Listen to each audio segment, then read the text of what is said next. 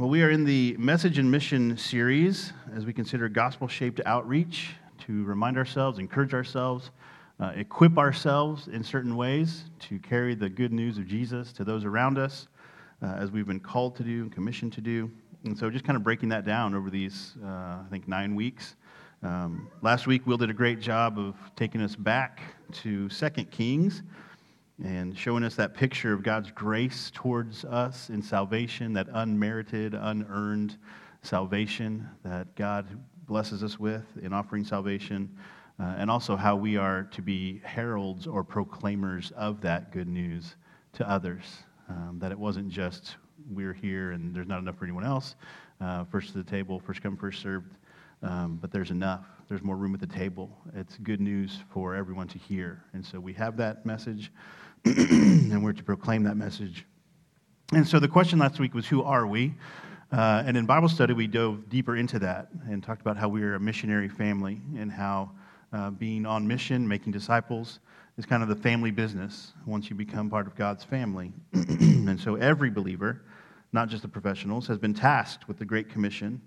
Um, and so we looked at that in Bible study last week. Today, we'll look at who are we reaching? We're going back to the Old Testament this time way back to Genesis 3, all the way back to the Garden of Eden, um, to see who needs to be reached and why. The question, who are we reaching? And so we'll be in Genesis chapter 3, um, almost the whole chapter, verses 1 through 21. this is what it says. Now the serpent was more crafty than any other beast of the field that the Lord God had made. He said to the woman, Did God actually say, You shall not eat of any tree in the garden? And the woman said to the serpent, We may eat of the fruit of the trees in the garden, but God said, You shall not eat of the fruit of the tree that is in the midst of the garden, neither shall you touch it, lest you die. But the serpent said to the woman, You will not surely die, for God knows that when you eat of it, your eyes will be opened, and you will be like God, knowing good and evil. So when the woman saw that the tree was good for food, and that it was a delight to the eyes, and that the tree was to be desired to make one wise, she took of its fruit and ate. And she also gave some to her husband, who was with her, and he ate. Then the eyes of both were opened, and they knew that they were naked. And they sewed fig leaves together and made themselves loincloths. And they heard the sound of the Lord God walking in the garden in the cool of the day. And the man and his wife hid themselves from the presence of the Lord God among the trees of the garden. But the Lord God called to the man and said to him, Where are you? And he said, I heard the sound of you in the garden, and I was afraid because I was naked, and I hid myself. He said, Who told you that you were naked? Have you eaten of the tree of which I commanded you not to eat? The man said, The woman whom you gave to be with me, she gave me fruit of the tree, and I ate. Then the Lord God said to the woman, What is this that you have done? And the woman said, The serpent deceived me, and I ate. The Lord God said to the serpent, Because you have done this, cursed are you above all livestock and above all beasts of the field. On your belly you shall go, and dust you shall eat all the days of your life. I will put enmity between you and the woman, and between your offspring and her offspring. He shall bruise your head, and you shall bruise his heel. To the woman he said, I will surely multiply your pain in childbearing. In pain you shall bring forth children. Your desire shall be for your husband, and he shall rule over you. And to Adam he said, Because you have listened to the voice of your wife and have eaten of the tree of which I commanded you, you shall not eat of it. Cursed is the ground because of you. In pain you shall eat of it all the days of your life. Thorns and thistles it shall bring forth for you, and you shall eat the plants of the field.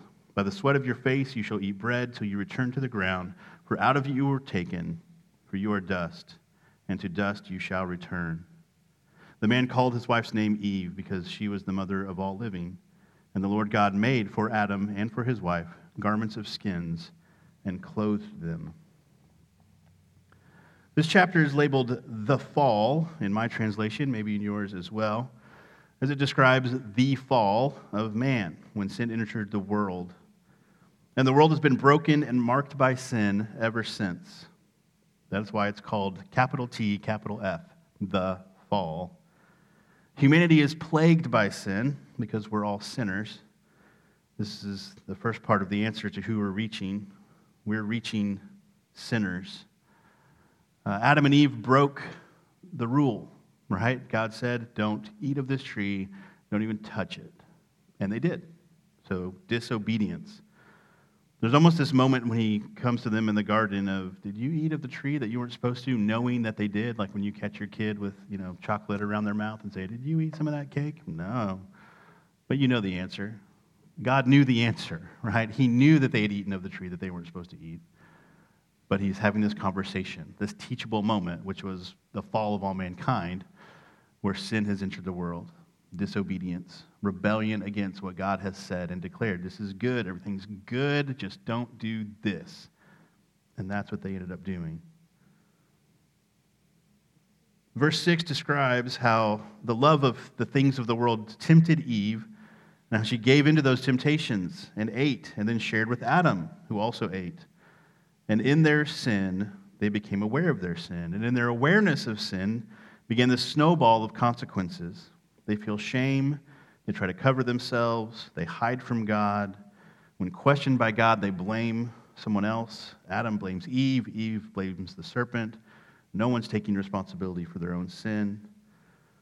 Eventually, the, the verses right after where I stopped, they are kicked out of the garden. Um, and so, this just never ending stream of consequences because of their disobedience and their rebellion. We, like Adam and Eve, in sin, are all dead spiritually. We're dead in our sin. The New Testament describes sinners in this way. 1 Corinthians 15 22 says, In Adam, everyone died.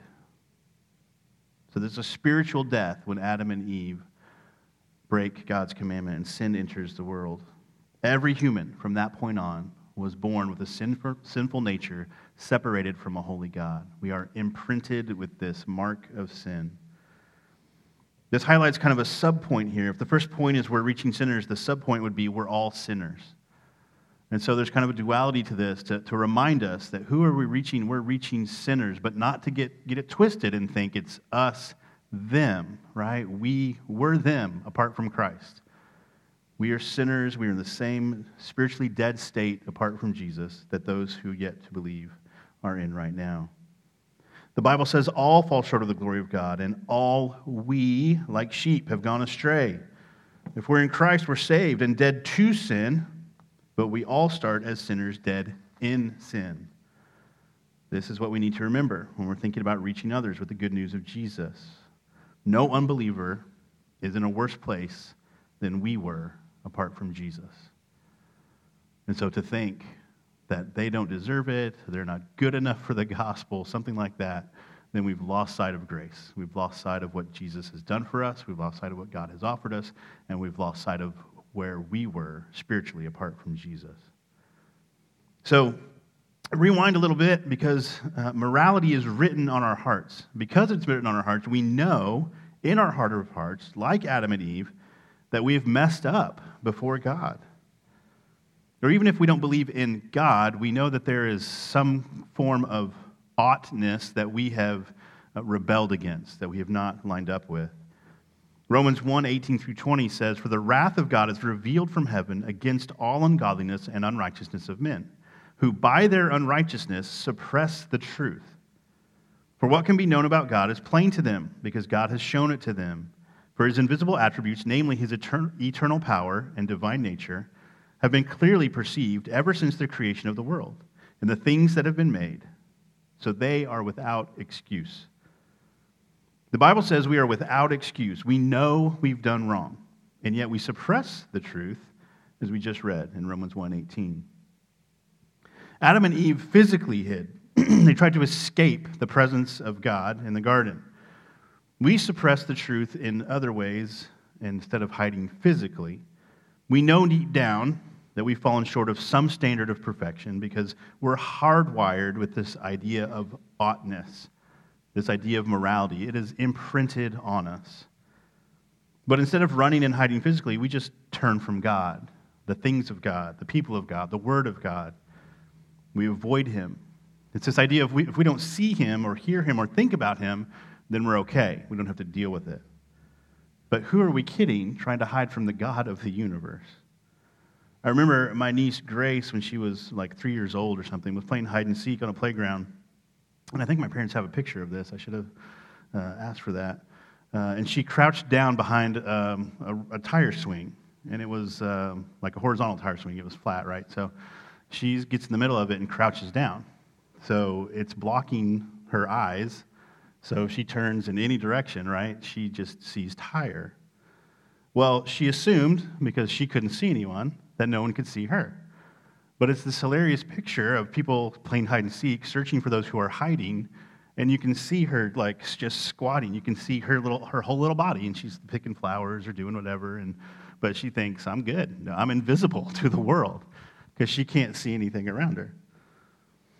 She thought she was safe, right? She thought she was out of sight. This is how Adam and Eve and we treat God sometimes as if he doesn't already know every thought and intention of our hearts. Another way we suppress the truth is we often blame others instead of owning our sin, just like Adam and Eve.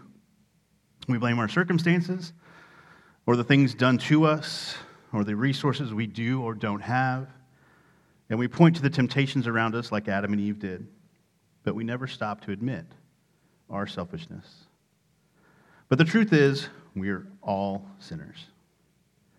Now, even if you reject the idea that you inherited some kind of corrupted nature from Adam, uh, okay, for the sake of argument, right, you started with a blank slate, okay? Now, think about if you've ever done anything you should not have done, or if you've ever not done something you should have done. That's all it takes. That one act of disobedience to what you should have done was a sin committed against a perfect, holy God. Maybe that's still not enough for you. Maybe you recognize, okay, I'm a sinner, but I'm not worried about it because we're all sinners. You just said that. We're all in the same boat. And if we've all messed up, then it can't be that bad. We're all kind of on the same playing field. This leads me to point number two. The second answer to who are we reaching? We're reaching people who need saving. We're reaching people who need saving. You may not see the difference between point one and point two, but I felt the need to differentiate. Between one, we're reaching sinners, and two, we're reaching people who need saving because sinners often minimize their sin in an effort to convince themselves that their condition isn't that bad. If we're all sinners, we're in good company, right? We're all in the same boat. It's like the mob mentality of they can't punish all of us, right? We can't all get in trouble. it's like speeding on the highway. If you're going with the flow of traffic, right? How can I get a ticket? But if you get that ticket and you go to try to argue against that ticket, you can't say, I was going just as fast as the people around me. Because the truth of the matter is, but were you speeding? Yes. So the standard isn't everyone around you, right? The standard is the law. Are you guilty of breaking the law? Yes then it doesn't matter if everybody else is doing the same thing. You're guilty of breaking the law. This is what happens when we compare ourselves to other sinners instead of God and His standard for our lives. we can't say, well, everybody else is doing it. Everybody else is a sinner. Because on Judgment Day, God doesn't say, well, did you do what everybody else did? Yes. So why, you know, what's the deal? They aren't the standard. God is the standard. His law is the standard. So, did you break God's law? Yes. When we start to compare ourselves to other sinners instead of God and His standard for our lives, what we've done is we've, we've shrunk our view of God and we've shrunk our view of our sin. It's too small. Our view of God is too small. Our view of our sin is too small. We're suppressing the truth, just like we read in Romans. The truth that God is perfectly holy. And so any sin in us is egregiously offensive to him. We are condemned to eternal punishment apart from Christ. But we act like the this is fine dog from the meme where the dog is sitting at the table. We have a picture of this. Deacon, can you put that dog up there? Sitting at the table with a cup of coffee as the place goes up in flames around him, and he says, This is fine. Uh, now, people use this humorously when things are just going crazy and you try to act like, oh, everything's okay. Nothing, this isn't bad. But this is what we do often with our sin, right? We are headed for eternal condemnation, eternal punishment. Uh, we've egregiously offended a perfect and holy and just God, but we're like, eh, it's okay. Like, it's, it's not that bad. I'm going to be okay. We're so comfortable in our sin, we think, this is fine. The reality of our situation is that for every sinner, the wages of sin is death. Romans 6:23 tells us this. And because God is so holy and our sin is so offensive, it's deserving of a punishment that we shouldn't wish on anyone, which should tell us something. Because I think often we see things, injustice, tragedy, terrible, gruesome, whatever kind of acts in the world, and we wish eternal damnation upon those people. And that's a sense of justice in us, but it's also a sense in us that doesn't realize how terrible the wrath of God is against sin. To see something that disgusts us and offends us and grieves us and horrifies us, we can't even imagine how much worse eternity apart from God is. We shouldn't wish that upon anyone.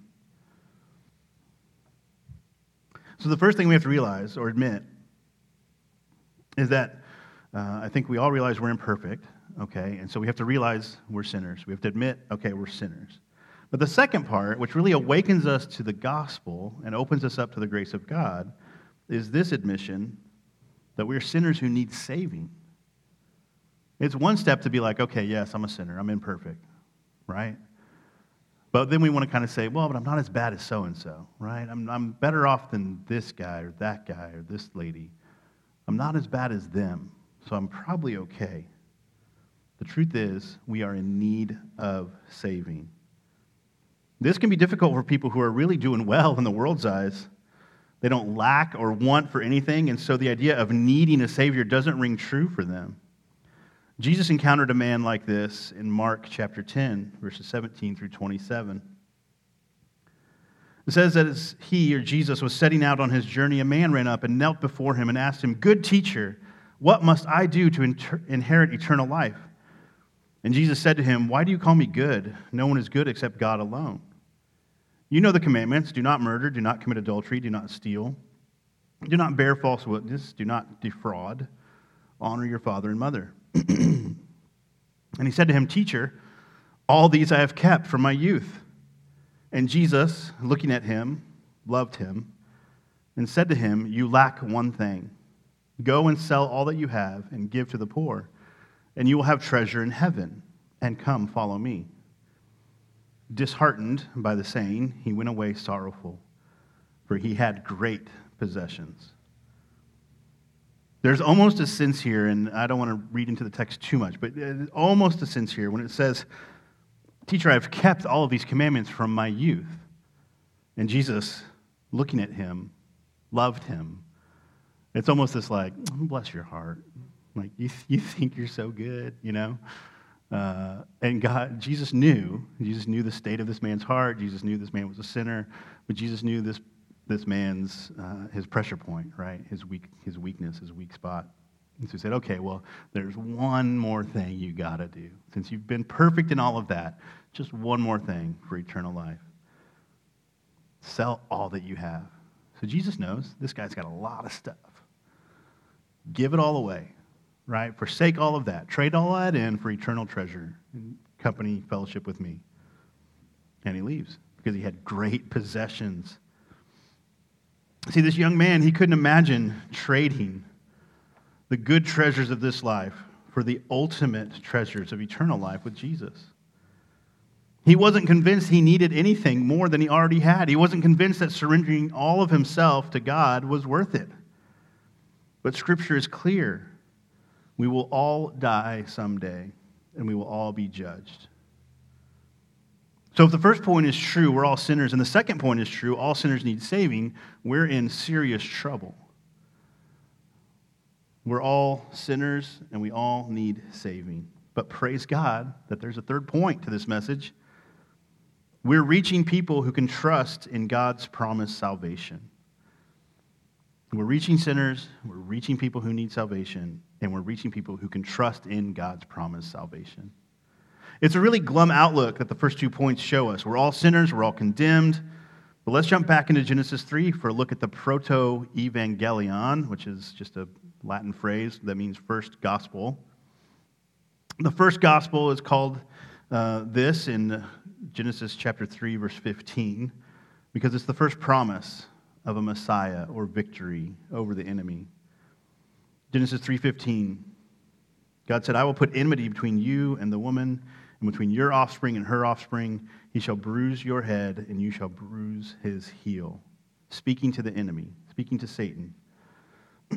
God promised victory over the enemy, and he covered Adam and Eve's sin way back in the garden. Now, they had covered themselves with leaves, but if you look at what God covered them with, it says he covered them with skins animal skins, meaning something had to give its life and shed its blood in order to cover their sin and shame. This, of course, is a foreshadowing or a type that preceded Jesus. As when he came to make good on God's promise, he also lays down his life and sheds his blood to cover our sin. Hebrews 9:22 reminds us that without the shedding of blood there is no forgiveness of sin. So Jesus is this promised Messiah, this promised victor that we read about way back in Genesis 3:15. And he came to save sinners. He lived a perfect life with no sin, so he isn't condemned like us. He has no sin nature like us. He laid down his life, he took the punishment for us, and when we trust in him, we receive his righteousness. Listen to this promise from Romans 8 to those who trust in Jesus by faith. Romans 8 1. There is therefore now no condemnation for those who are in Christ Jesus. Sinners who have fallen short, messed up, rebelled, disobeyed, sinners who need saving because we're condemned to eternity apart from God in punishment, these very sinners can find new life in Jesus and avoid the wrath and condemnation that we've earned destined for hell apart from God, condemnation, punishment, torment, wrath. But in Christ, there is no condemnation. Not like there's a little bit, like you still got to, no, no condemnation. This is what God has promised us. This is what God has sent to us in Jesus. This is the good news that sinners need to hear. So, who are we reaching? Sinners. Sinners who need saving. Sinners who can be saved by grace through faith by trusting in the person and work of Jesus. Let's pray. God, thank you again for today. Thank you for the amazing truth of your word as we see, as we can connect um, all the way back in Genesis, the beginning, the fall, where things went, uh, things went wrong and yet you were right there with a promise of salvation, a promise of redemption, a promise of hope for sinners.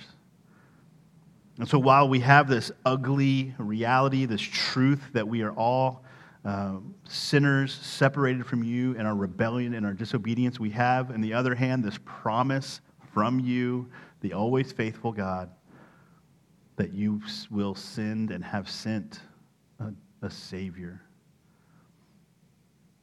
So as we think about ourselves in relation to you, God, remind us all the time that it's only because of your grace that there's, we are no longer under condemnation. Nothing we've done, nothing we've earned or deserved, just your grace. And that same grace is the message that we carry as we consider who we're reaching. We're reaching sinners who need a Savior just like we were before we trusted in Jesus. God, encourage us with this message, embolden us with this message, that we might share it and extend your grace to others. We pray these things in Jesus' name. Amen. Before we do uh, our next song, I wanted to include a practical step for us. Um, we've mentioned this before, maybe been, I don't know, a year or two since we talked about it. Uh, but if you're wondering who you're reaching specifically in, on your street, in your neighborhood, and you want to pray for those people by name, maybe you want a systematic way to kind of track that, um, there's something called blesseveryhome.com. Blesseveryhome.com.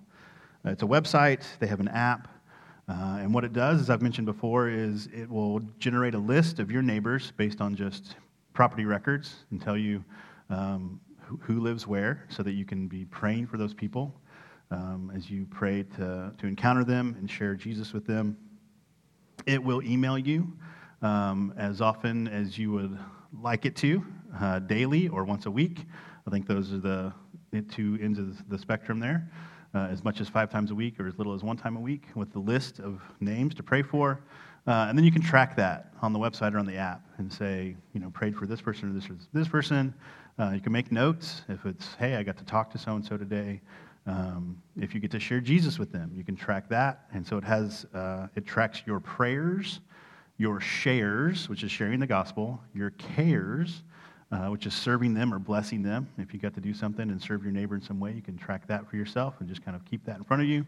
Uh, and then if someone trusts in Jesus for salvation and comes to faith, um, is, it's called discipled. That home has been discipled. Um, now, you may, that's not a full definition of discipling someone, uh, but what I think they're saying is you've gone from uh, an unbeliever to now a disciple of Jesus. And so you can kind of uh, mark that progress on the app or the website. Bless every home.